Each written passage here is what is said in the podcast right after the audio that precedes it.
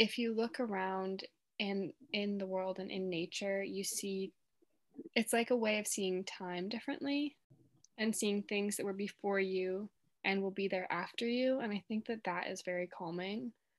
And that also comes back to like, you know, if I fail or if we fail and whatever our day to day is or whatever we're doing, if I fail, like there's still these things around me that will like continue to be and like have been before and started to do the thing that I want to do.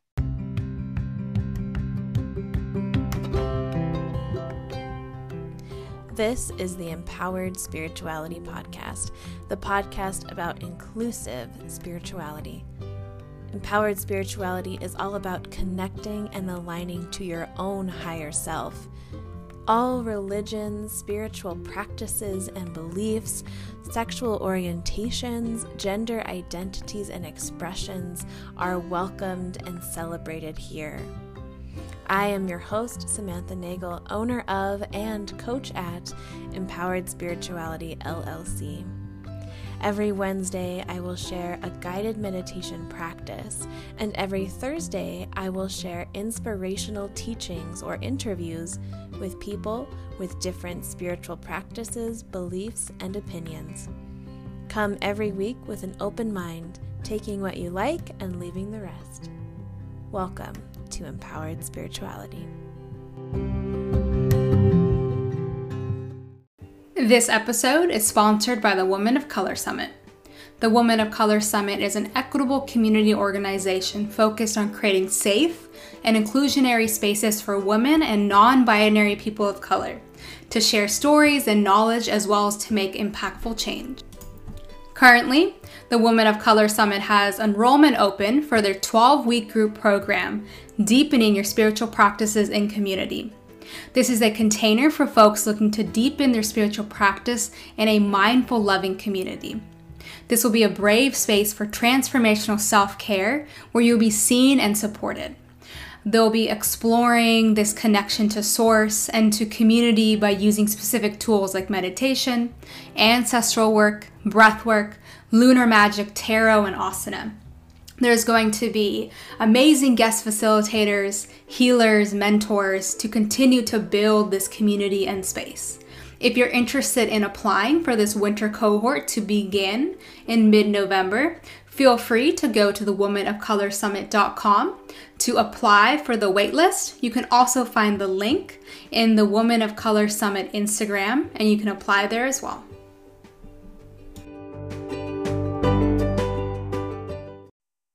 Today is a very special episode of Empowered Spirituality because I'm joined with my very best and most beautiful and most smartest and most amazing best friend, Lozen, she, her, who is from the Gila Valley in southwestern New Mexico.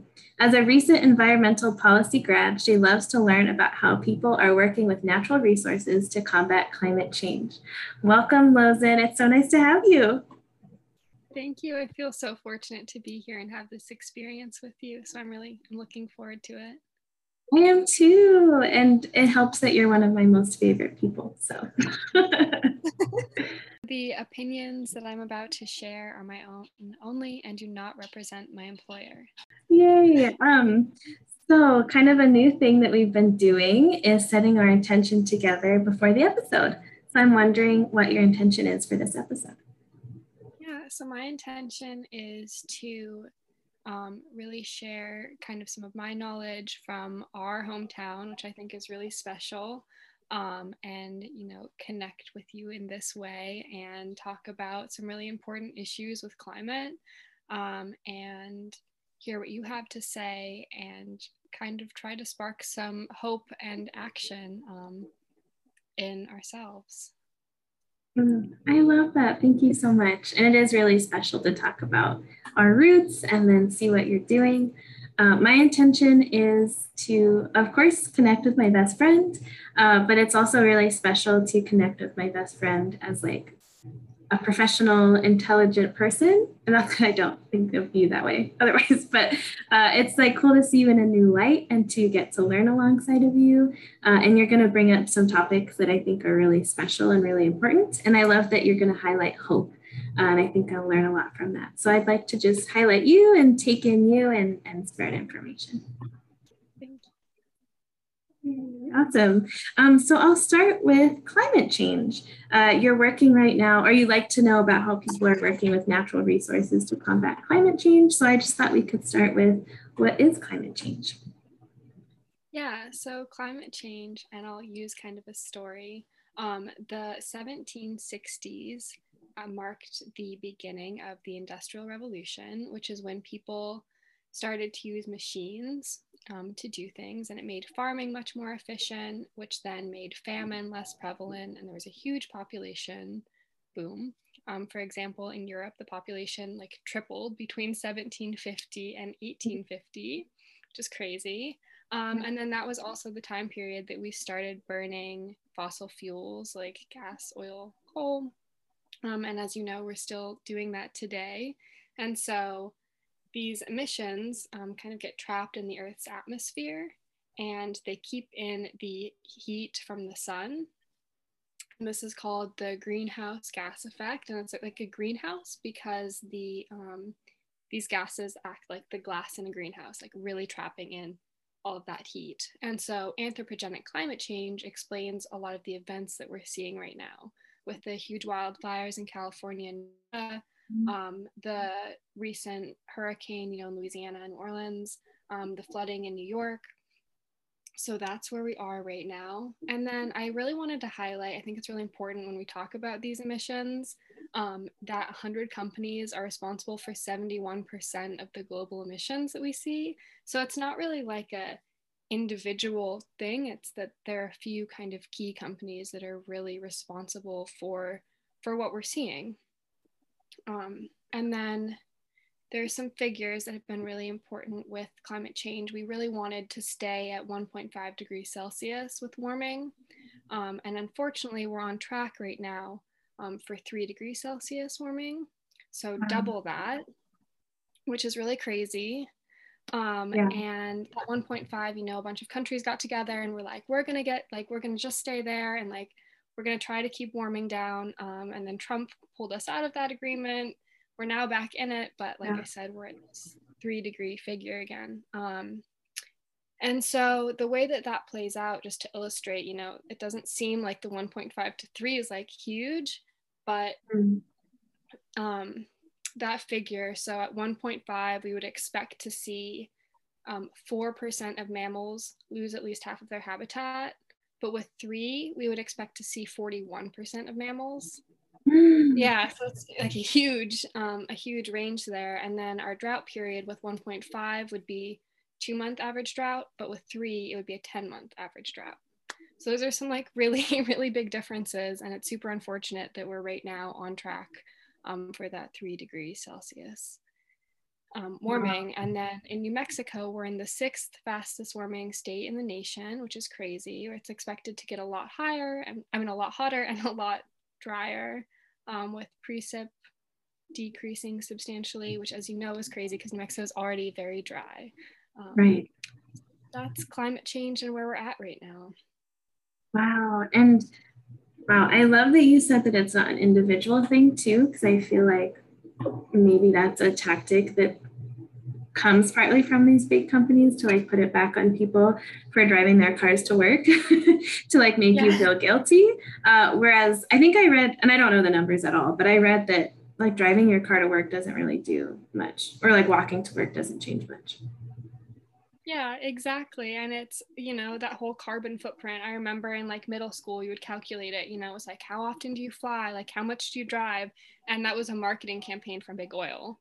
Like, it was just to deter from the fact that like Big Oil is responsible for this. So, exactly like you're saying, um, it's really distracting. And it, I think it, as we talk about hope, is a little bit harder when we've been fed this narrative that, like, oh, if you do these things, like, you can combat climate change um, but what we're seeing is it's really not an individual, it's like a whole system and it's mainly companies. Um, and and so as we think about hope, like what does it mean if we don't actually have the autonomy as an individual to do these little things that we're told that we can do to make this big big difference? Wow. Yeah, absolutely. And I think you're so right that when we have hope, it's because we feel like there's something we can do or that there's something that can be easily changed. Um, so, gosh, how is that something that either you have hope with or that you help other people have hope with when it does look so grim and so bad? Yeah, I mean, I think it's super depressing, kind of just seeing where we're at right now. Um, so I think that that's such an important question. And, you know, the same report that was like, we're on track for this three degree or three degrees Celsius um, warming was also like, we need to, um, like, increase our effort by fivefold if we want to get to 1.5. So it just is like, we need to be hopeful because we need action. Um, and then how I've like kind of had hope in my personal life really has been you know we're from this like little rural community um yeah. that works so well with natural resources and has like such a rich natural resource at its fingertips with um you know the national forest the river so i've gotten a ton of hope just from the community that we're from and from like learning from people in my community who've been around for longer and have like um, traditions of farming and working with resources has been like really really great to learn about um, and has given given me hope to just um, yeah just see what people are doing and like how they're making a positive impact and like producing food for themselves um, is really great wow. um, there was an episode when this airs, it'll be about a month ago, maybe. Um, it was with Bex Malie, and she talked about, and this is a different subject, but she talked about not affirmation, or sorry, affirmation based activism versus like, this is where the problem is, like poor people, they're suffering because of this. Um, and so it sounds like we have to hold these companies uh, accountable in whatever ways that that looks like and be very aware of what's happening and aware of the issues. Uh, but it sounds like something that gives you hope is changing your perspective and looking at what people are doing. And it sounds like you've been really inspired by your work with those people.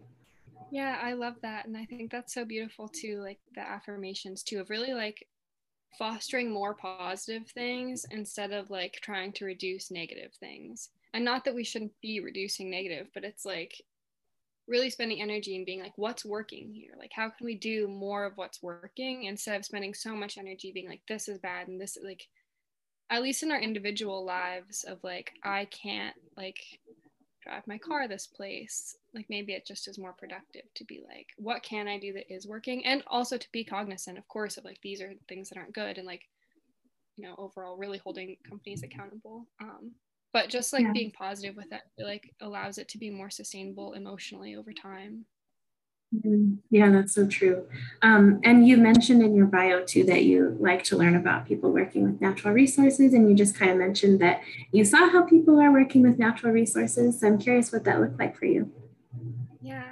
so yeah it just is a huge I, I know i already said this but just is a huge um, like source of hope for me to really see what people are or how people are managing natural resources successfully. It just is like so amazing.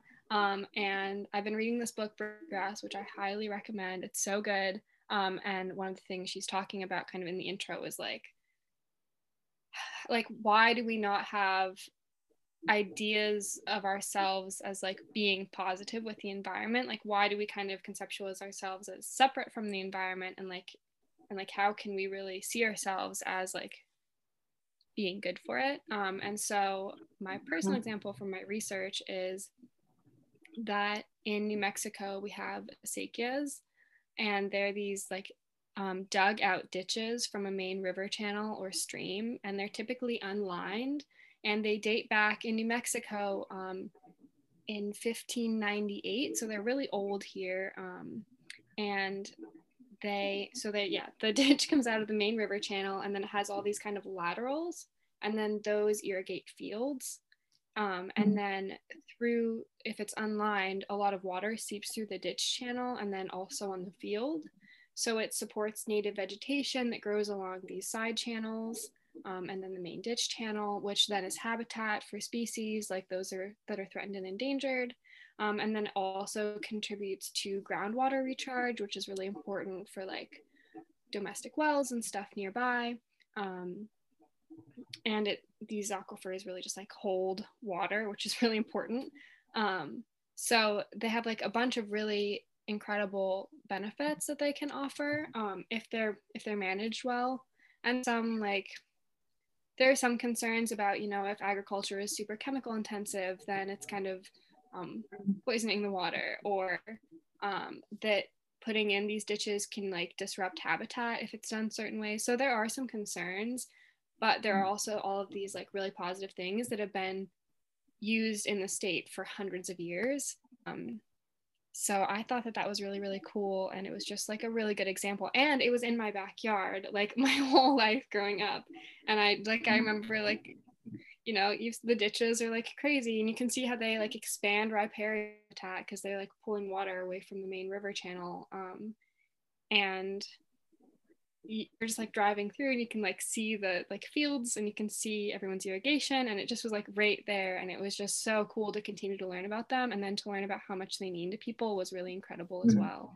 what do you mean by that that they mean a lot to people yeah so through you know talking with different people they have these connections with the ditch because they're like family members a long time ago like dug out the ditch or you know they have memories playing in the ditch as a kid or they're just, just like all of this kind of remembrance of the environment through these um, ditches really that have like held people together and and have also like served not only the community and, and like given value to people but also to the environment. Mm. Um, and you you like to work with communities and how that impacts climate. Um, what did this experience with community and the acequias teach you about community and, and kind of what we should learn from them? Yes. So on the like like research side, communities tend to be more um, responsive to climate change than kind of centralized governments. And the reason for that is like if you are seeing something and like working with a ditch every day, you're going to notice that it's a drought and like what it needs sooner than like, you know, a government however many miles away is going to realize. Um, so that I think is super critical, just that communities tend to be more responsive to these things and then, or to, by these things, I mean like to climate changes. Um, and that climate or certain climate things like drought, for example, um, creates a need for community organization. So when there's a lack of a resource, people really need to come together to think, you know, we only have this much water. How can we share this so that like mm-hmm. I can grow my alfalfa and you can grow your like corn or whatever, like so that we as a community can continue to do what we're doing. Um, and I think that that's really cool because it's like it's really the nexus between resource and then governance. You know what kind of governance system is born out of a certain natural resource condition? Yeah. if that makes sense. That absolutely makes sense and that is so interesting and i love that you got to see that firsthand. Yeah it was really it was really special. I feel very fortunate. Yeah that's amazing. Um, and then you mentioned something a bit before we got into the acequias as well. Um, it's from the book that you're reading, and I didn't catch the name, but the author is saying, Why do we feel that we're separate from the environment? I was wondering if you could speak more on what that means to you. Yeah. So, and I have to admit, I haven't finished the book yet. I'm like still reading it. Um, but I think a lot of our narrative, you know, speaking personally, has just been even when we talk about natural resource management, it's very kind of like top down with like people are one thing and the environment is something to be managed. And when we think mm-hmm. of that, and now when we also have all these negative conceptions, like people are only bad for the environment, I think that that just doesn't create conditions for success. Um, versus yeah. if we're like, yeah, like we are part of the environment. You know, acequias have been called um, like an example of when a human is a keystone species. Yeah, so a species on which other species in an ecosystem largely depend. Um, so, you know, in the acequia, like that's awesome. Like that people are really like creating something that all other species depend on. So those kind of interactions are just, um, yeah, amazing. Um, And something I heard you say a couple of times is the narrative that we hold around things. So the narrative that we have about hope and climate change, and the narrative we have about communities, and the narrative we have about our role uh, being bad or good, um, is something. Is that something that's maybe a common thread in in dealing with the environment and climate change? Is the our narrative around it? Yeah, I think definitely. I mean, I think that the way that we see or understand our situation in something really just feeds the way we view our options in it. You know, if you can only see yourself as being something that like dominates nature or like has mm-hmm. a negative impact on nature, how are you going to view your options? Um, so it's like if I only think that I'm like going to do bad things to the environment, how motivated am I going to be to like try and do something good? Um, yeah, I'm not trying to be like too naive with the hopefulness because I really think things are like bad with the the IPCC report and stuff. Um, but I yeah. think that the that the stories we tell ourselves are super important to just the way that we um, the way that we view our own autonomy or, or the way that we view our own ability to make decisions or the decisions that we even rec- like are able to see that we have yeah that's beautiful and i feel like something that comes up on this show a lot is the idea of duality and that i feel like that's kind of what you're saying is that we need to acknowledge that things are really bad um, and that they could be really bad maybe even worse um, but then also to only live over there is not doing any service. And we also need to hold the space for we can do good things, we can help. There are things that are working and people that are trying to help. Um, but if we live over here, like you said, it would be too naive. And so it sounds like kind of the mental gymnastics of looking at climate change and our own effect into it is to hold both of those in equal spaces and be able to go back and forth between the two. Right, exactly. You know, and be be realistic, but also enough energy to do something. Um, and I think that's the thing. It's like we can look at this and be like, this is horrible. Like, I'm just going to be passive because I'm so overwhelmed by how bad it is. And like, that's legitimate, but is that really what we want to do? Because there's no like, um, there's no amount of good work that's going to be like wasted, you know? never going to hurt to try to do the right thing. Um, that's beautiful. That's beautiful. And I feel like that's true with any issue that you look at too, whether it's climate change and the environment, women's rights, any kind of rights issue, like any kind of quote unquote political issue you look at.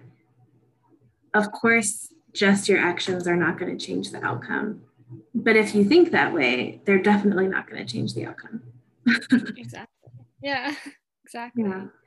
And I think that's where narrative comes in, you know, like um, yeah. you have to think that you can do something. And then even if it doesn't work, like at least you tried or like you pushed it at least partially in the right direction and like you know what was lost versus if you just kind of lay back and you're like yep it sucks it's going to continue to suck um, so we need to just tell ourselves like, and I think I think that's why you know working this community was so great. Is I was like, this is like, this is amazing. Like this is something positive. Um, and so I would encourage people to just kind of try wherever your community is, um, to like see what your strengths are, especially if you're from a rural place. Like I think that there are so many great things happening in rural communities. Um, and just seeing what's unique about that um, and what resourcefulness is there and then trying to be supportive how you can or integrate that into your into your life as much as you can um, i think is a really good place to kind of kind of start to find some some inspiration that's beautiful um, what i'm going to say sounds unrelated but i promise it's not it's going to come back um, sahara rose uh, is like a, an author and a podcaster and she posted an episode about like feeling really overwhelmed. It was when uh, we started finding out about what was going on in Afghanistan. Um, and so she released this saying, like, of course you feel overwhelmed. Um, and she also made a good point. This is maybe a tangent, but she made a good point that said, um, our nervous system wasn't meant to handle bad news after bad news after bad news in so many communities. And if you want to help in other places, that's okay and that's needed and that's beautiful. Um, but if you're not sure what to do, you can start in your own community. And she was mentioning we know about all these bad things and we're overwhelmed by them, but we don't know our neighbors or we don't know what's going on in local politics or local government.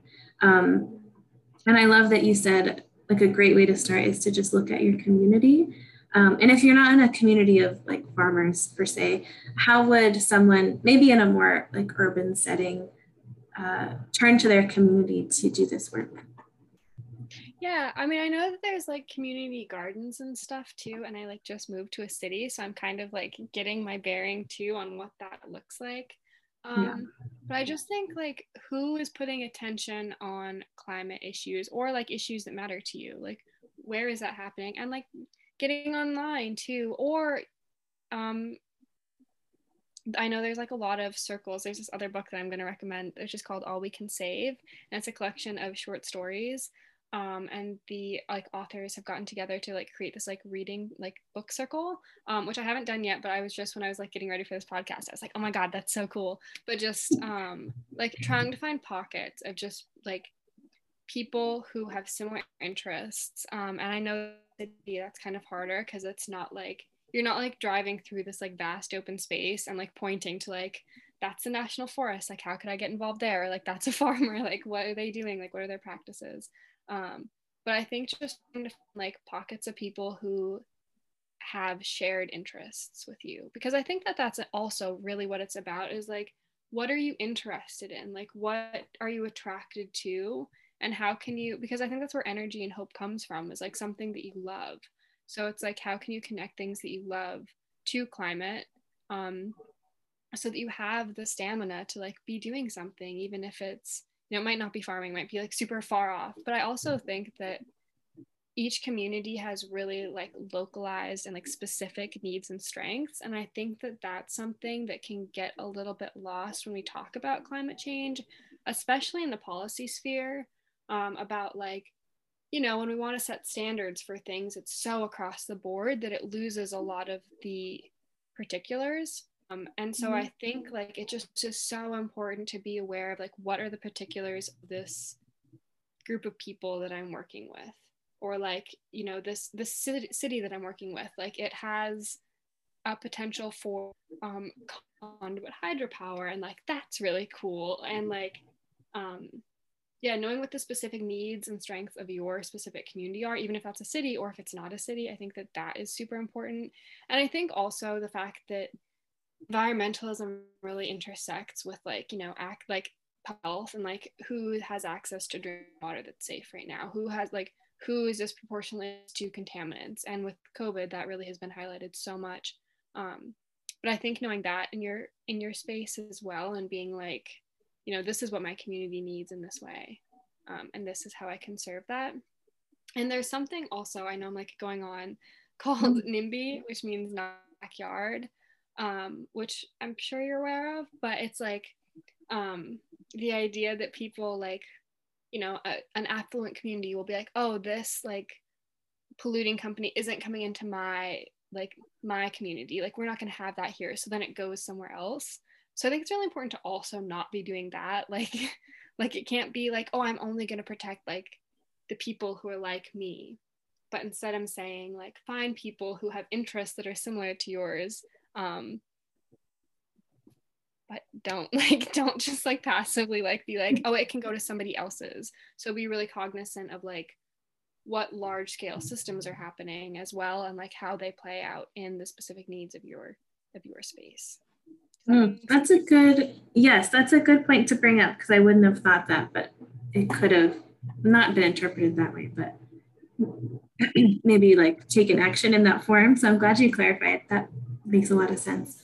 Um, gosh, you said something so, pro- I mean, you said a lot of profound things, which is why I can't remember the one, but I wanted to comment on.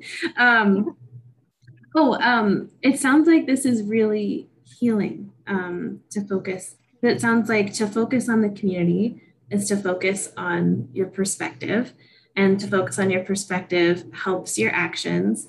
And that those actions are going to help you, but they're also going to help your community. And then with the most recent example you just used, if you're helping your community in like a very empathetic and open-minded way, you're also helping other communities. And so it it sounds like this is just a lot of healing on the personal, social, and environmental level if, if you approach it this way, which I think is really interesting. I feel like I feel like I'm rambling, and then as soon as you re-ask a question, like reformulate what I say, it's like I'm like, oh, that's beautiful. I'm like, oh, thank you. I'm like, that is what I was kind of trying. Like that's what I was trying to get at. Um, but yeah, I I've definitely never felt so kind of like grounded in self. Um, and I think that one of the things too is that we're already failing with climate like we're at the worst case scenario we're already doing like a bad job. So when we think about kind of doing work here it's like i might make mistakes. See recommendations for my thesis might have not been helpful but to have effort and energy and like trying um is what i can give. And so i think that that working in a space of being like i'm going to keep doing this and it's going to be vulnerable and hard and i might like fail and it might be embarrassing um it really I think is also a source of grounding because it feels very honest. You know, like I'm here and I'm gonna keep doing this and like learning.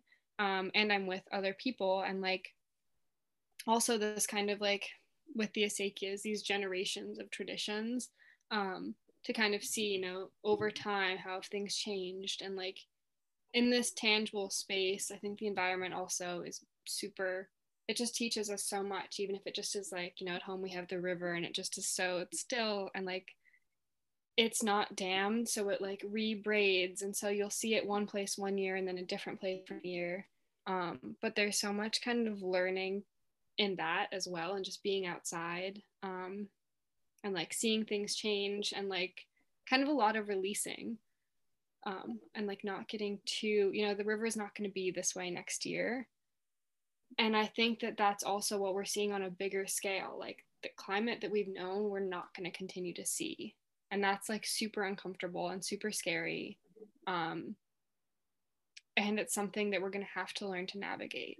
And so i think that we're also going to have to navigate that as like a collective because we know that these these storm surges are really disproportionately impacting um, already like underserved populations. And so I think that as we like try to build community um, with each other in this like really scary transitory space, there's a lot of kind of healing um, with that as well. And that, you know, environmental issues are also so connected to so many other um, like human health issues too. So it's like healing on multiple scales because a lot of the issues really intersect with environment.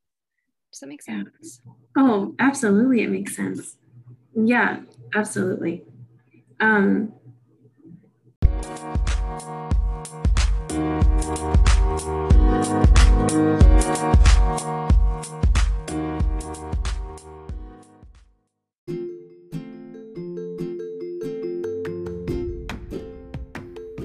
Are you ready to dive deep into your desires, your thoughts, and your fears?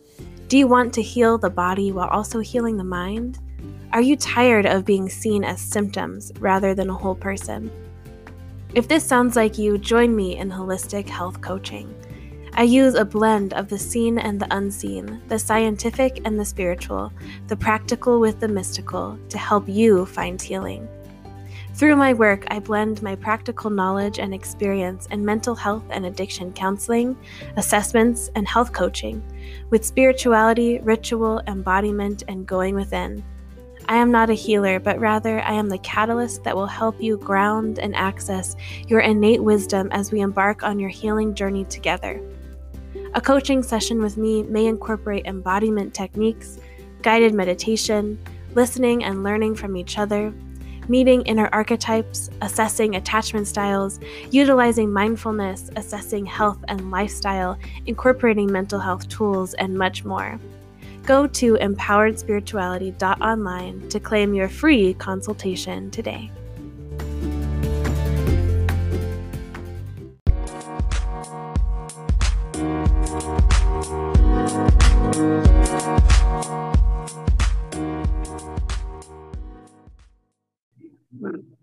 I, I like that you said it's going to be uncomfortable. Um, and I feel like the very human and normal thing to do when we feel uncomfortable is to like push that away and like run from it as like, and right now, we've always done that, but right now we have a lot of things to escape with, like our phones and social media and television. Um, so I feel like it's, I really like that you said that because I think it's really important that, especially if you're listening to this right now and you feel uncomfortable, that that's okay and that it's okay to sit with that uncomfort and to just let it be with you for even a couple minutes. Um, yeah. about that. Yeah, I think it's also like new territory. One that we just have so much access to information about so many things. Like, you know, I wouldn't have known about the fires in California if I didn't mm. have a phone and like access. Like, it, it just wouldn't have been in my sphere at all. Um, and I think this whole like really the end of like the world, um, not too dramatic, but like just climate change is such a new kind of existential threat that it's super overwhelming on our psyches of like have we ever had to deal with that big of a, a thing before yeah no. Um and actually on that note i wanted to ask you i know that a lot of we kind of talked about like the labor around this internally is like going back and forth between the perspectives and weaving back and forth but how do you take care of yourself? Because not like it's overwhelming for me to hear and i'm not working in the field like you are. So how or i'm not writing a thesis on it. Um, so how are you taking care of yourself while also knowing like really grim things. Or like how do you take a step back from it maybe? I don't know. Yeah i think that really it just and i know i keep coming back to this but i really just think learning about the things that people are doing positively like learning about you know, these people have like, I was listening to this podcast the other day. Um, it's called um, How to Save a Planet um, with Dr. Anna Elizabeth Taylor, and I'm being horrible, but I can't remember her co host name. Um, but they were talking about these like um, no till um, agricultural practices, and that like, farmers were seeing like a bunch of like growth by like putting carbon basically back into the soil. Um, and we're making like the soil a lot richer and like seeing a bunch of benefits to crops and stuff. So I think just like as we think about like all of this scary stuff, also just again, like just trying to pivot and trying to just add more attention to the positive things and like the concrete things that people are doing to see positive change. Um, and I think the closer to home that is, like for me with my thesis, the kind of more impactful it can be. Um, at least for me, it was like being like, oh my God, like this thing that I kind of took for granted my whole life, this just like ditch in the backyard that I was like, okay, you know, has so much meaning and so much value. Um, so I think mm-hmm. that if we can turn to those and be like, there are these kind of like hidden nooks and crannies of things that are super positive what are they and how can i turn my like um i don't know tiredness and like anxiousness and restlessness of climate into like curiosity for finding what these little pockets are and like you know creativity for seeing what we can do yeah absolutely thank you um, and i'm sorry for making you repeat yourself too no, no, no. I just don't want to be a broken, a broken record for you. Oh, you're a beautiful record. Um, and you kind of touched on this, and it's pivoting a little bit, but maybe not too much. Um, and this is actually a term I learned from you maybe like three or four years ago.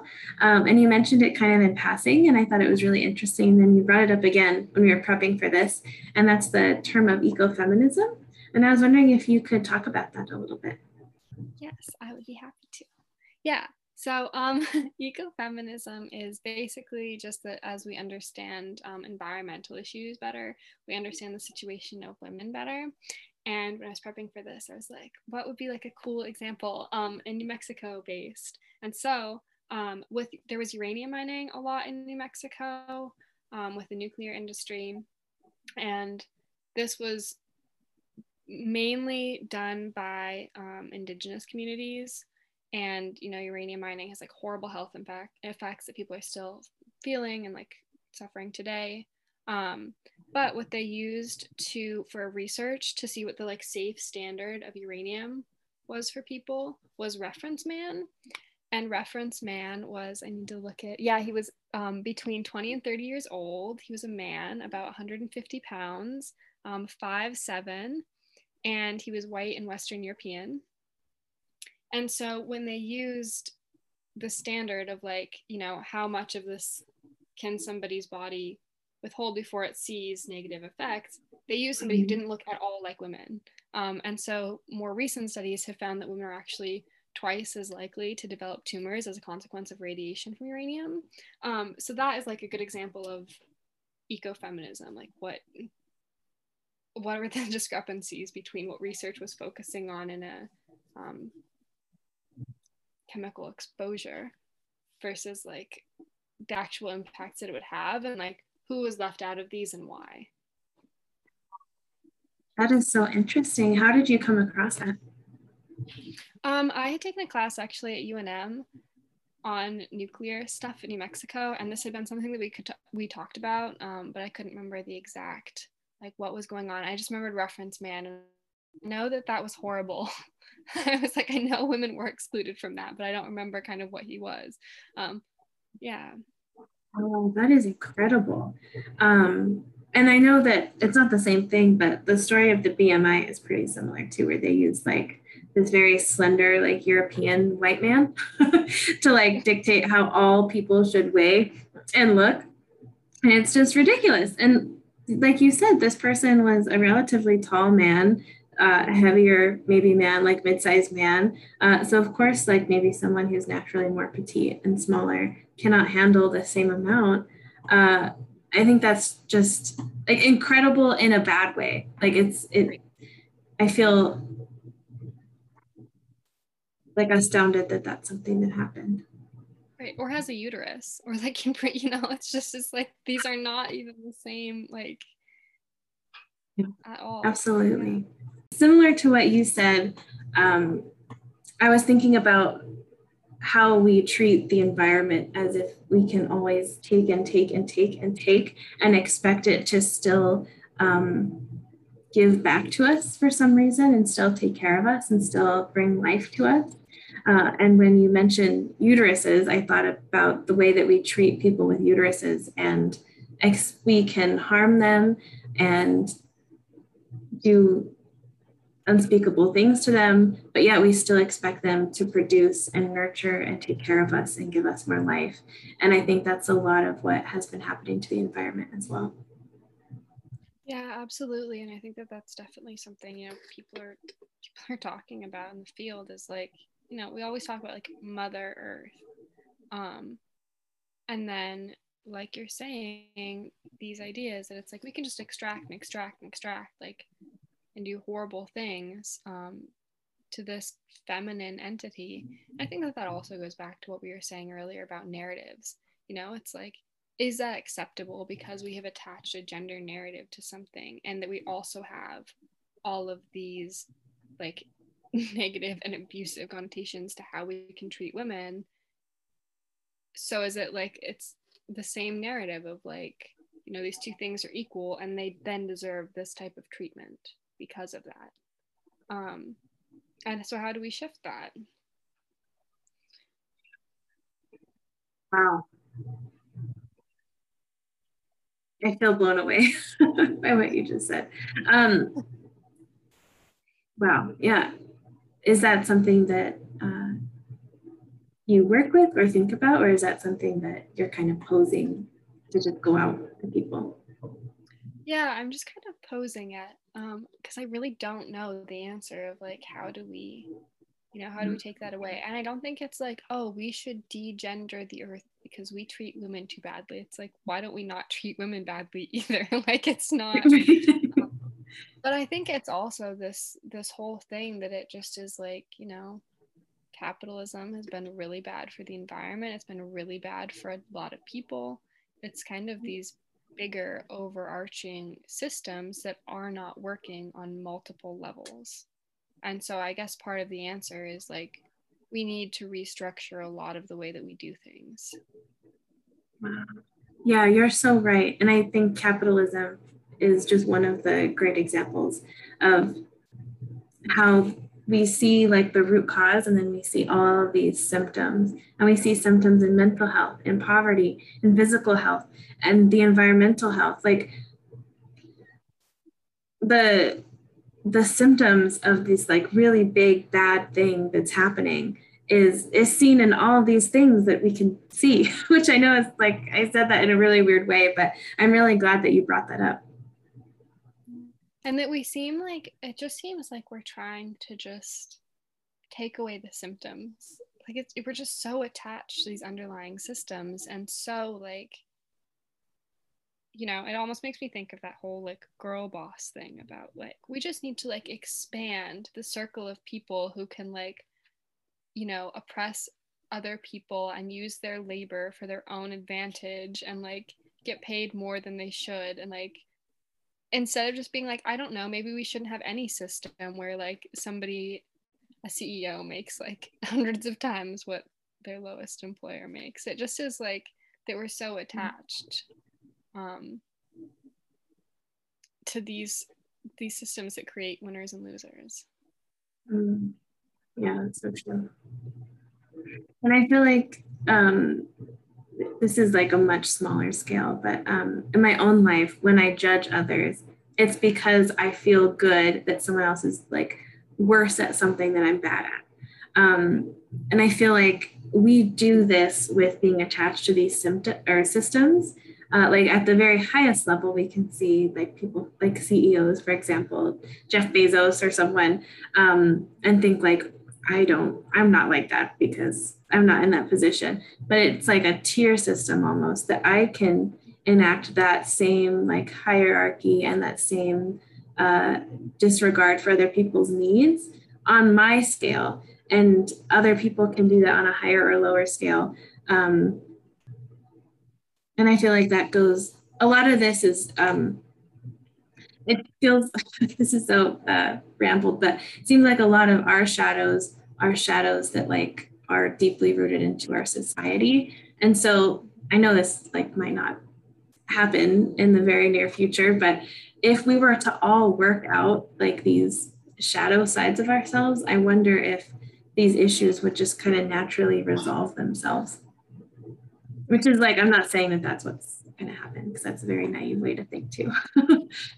it seems like, you know, it seems like it would have to. Is like there's i feel like there's no way to like work out there's no way to do individual healing that isn't also healing something beyond yourself you know? There isn't like any healing in you that isn't healing your community. Beautiful. That's so cool. I thought it's so beautiful. Yeah. Thank you so much. Then um i just have to say really fast that it's hard to do interviews when I'm speechless.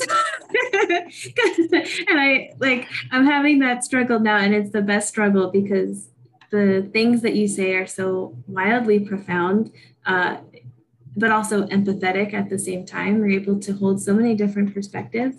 And I'm just really lucky that you're here. And I think listeners are really lucky to be able to get a piece of you. I'm going to switch uh, uh, topics just a little bit as we're kind of getting towards the end. Um, does the environment play a role in your spirituality? Yes, definitely.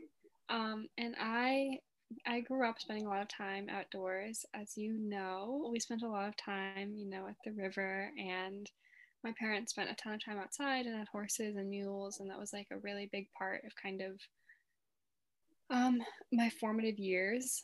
Um, and so it, it really does, I think, play a part of of my spirituality and my healing. And I think it does for a lot of people, you know, something I think even just visually, you know, when we want to center ourselves, it's like if you look outside and if you see these things that are kind of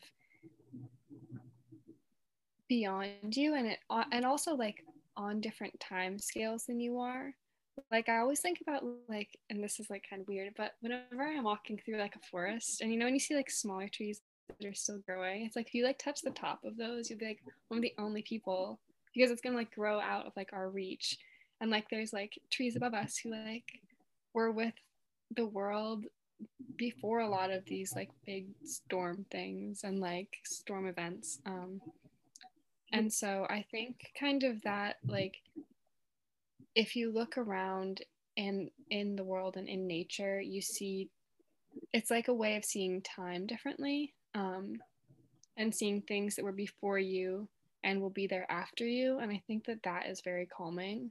Um and that also comes back to like you know if i fail or if we fail and whatever our day to day is or whatever we're doing because i think that the like fear of failure is something that a lot of people like at least speaking for myself i definitely struggle with regularly.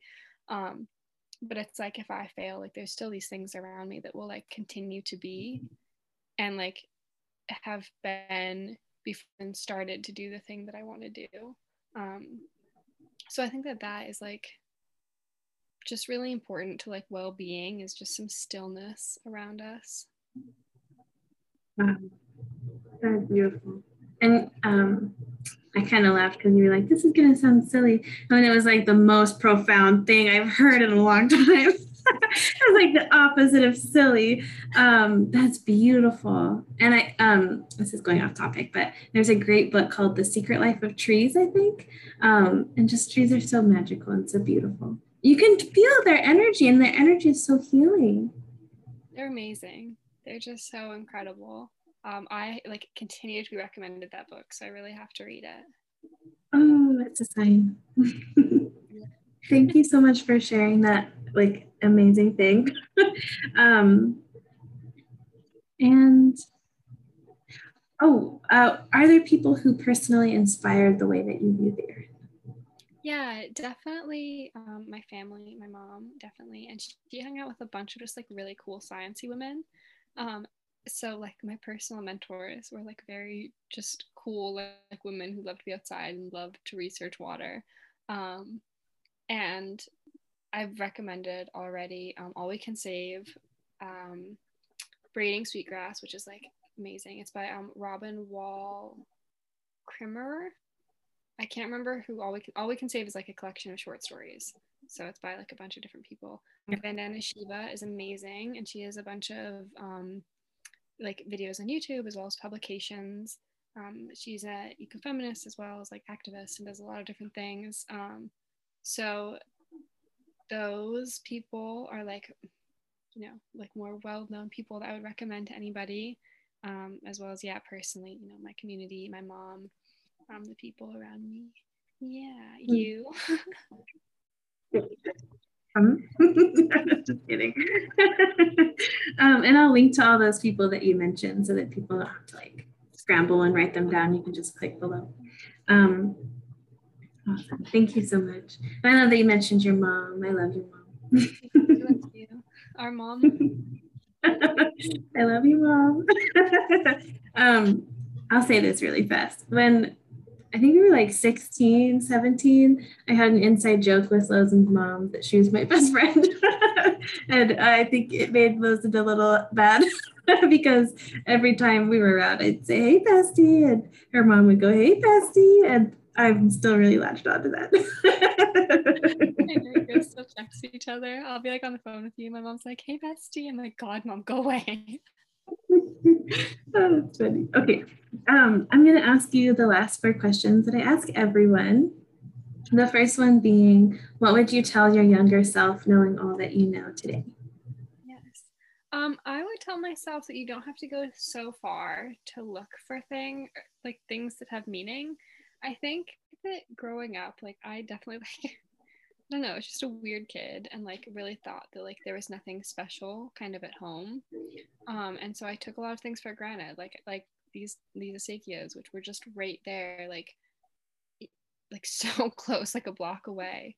Um all the time and all these people that had so much knowledge about you know what the river had been how it had been changing what was changing it um, and just all the meaning that I kind of have gotten since then through talking with people.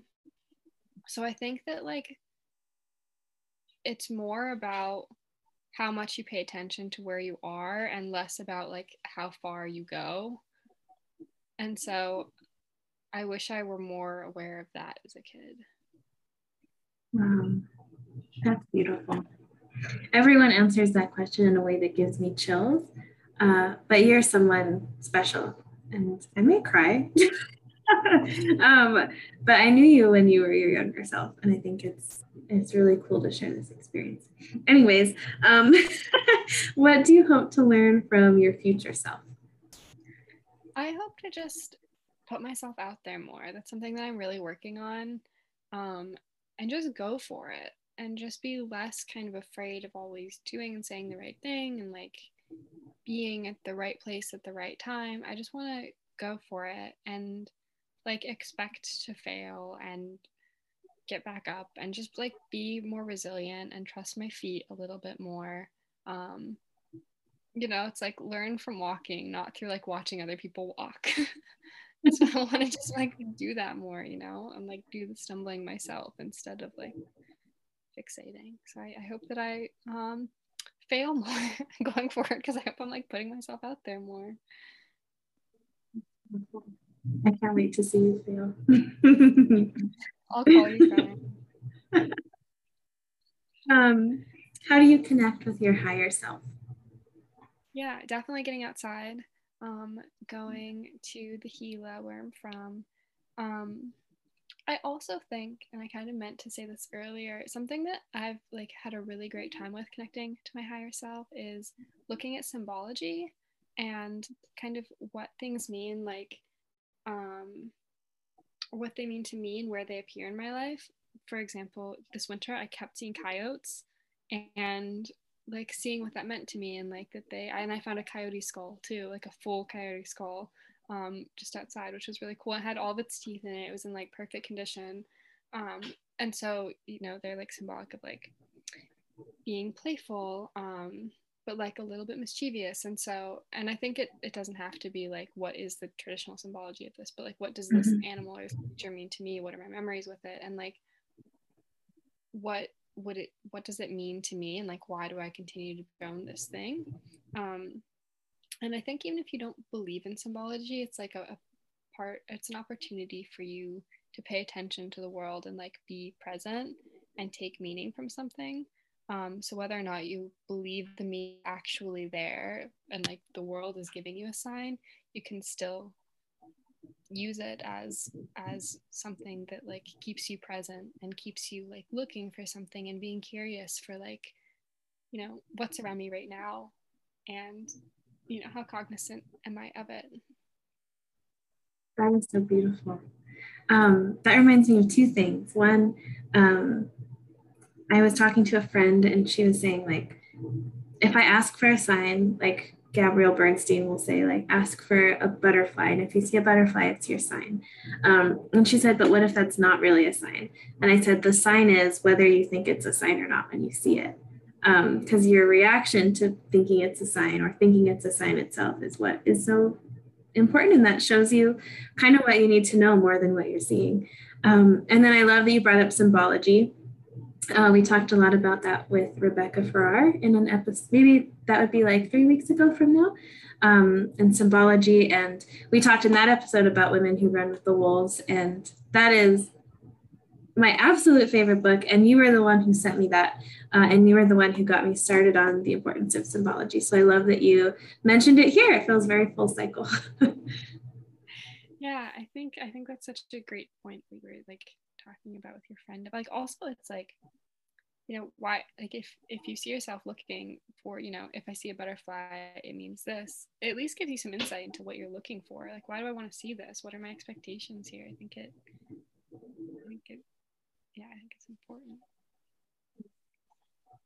Um, and lastly what does empowered spirituality mean to you? Yes. I think it really means grounding. Like it really means grounding in self and self as something beyond the individual, you know, like a, a higher self or like a self that's all around, or it just means being here with everything. Um, and I personally, you know, feel that the most when I'm outside and like with the trees and the just the world and like being very here with it all. Um, and I think that that also helps as we think of climate as like being very scary. I think there's so much guilt too about like God, humans did this, um, which mm-hmm. like yes, like anthropogenic climate change is real, um, but you know empowered spirituality in that way is like yes, and we're here together. Like I'm here with everybody else. We're all in the same situation um, as a as a world. Um, so being cognizant of that and like feeling that weight, I think is important. And that makes you think of resiliency too. Like, yeah, humans did all this, but look how like things are not doing good. But look how look how it's still standing and look how there are still trees here, even though humans have really put the earth through shit.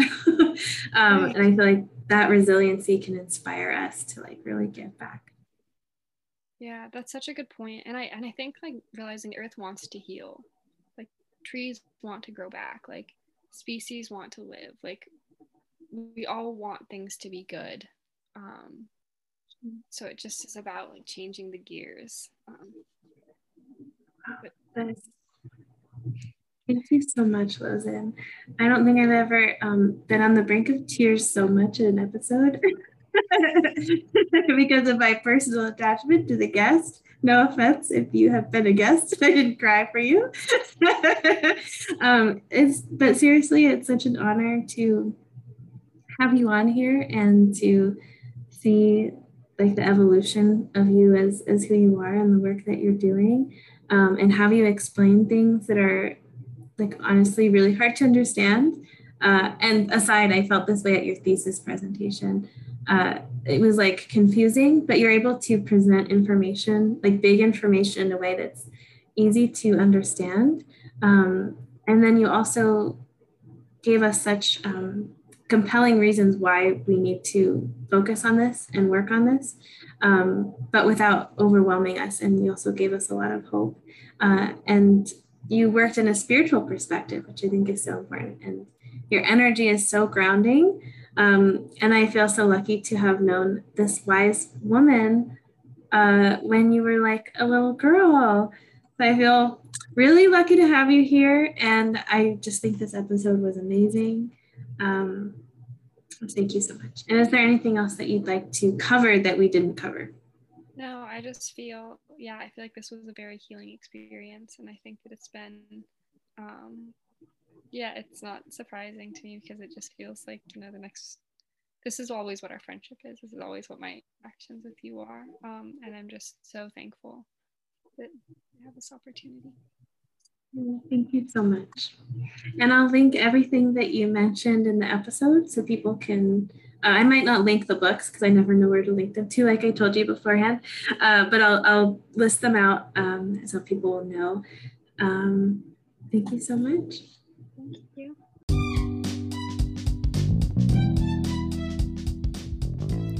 As I began the journey of shifting my career to a job that aligned with my values and beliefs, having an education in health coaching has been transformational.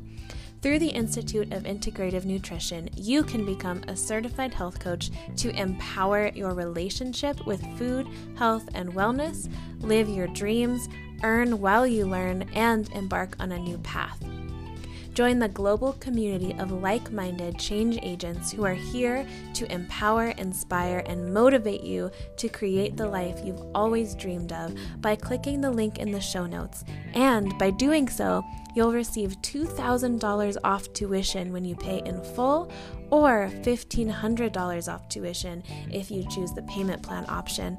Or you can mention my name, Samantha Nagel, spelled N A G E L.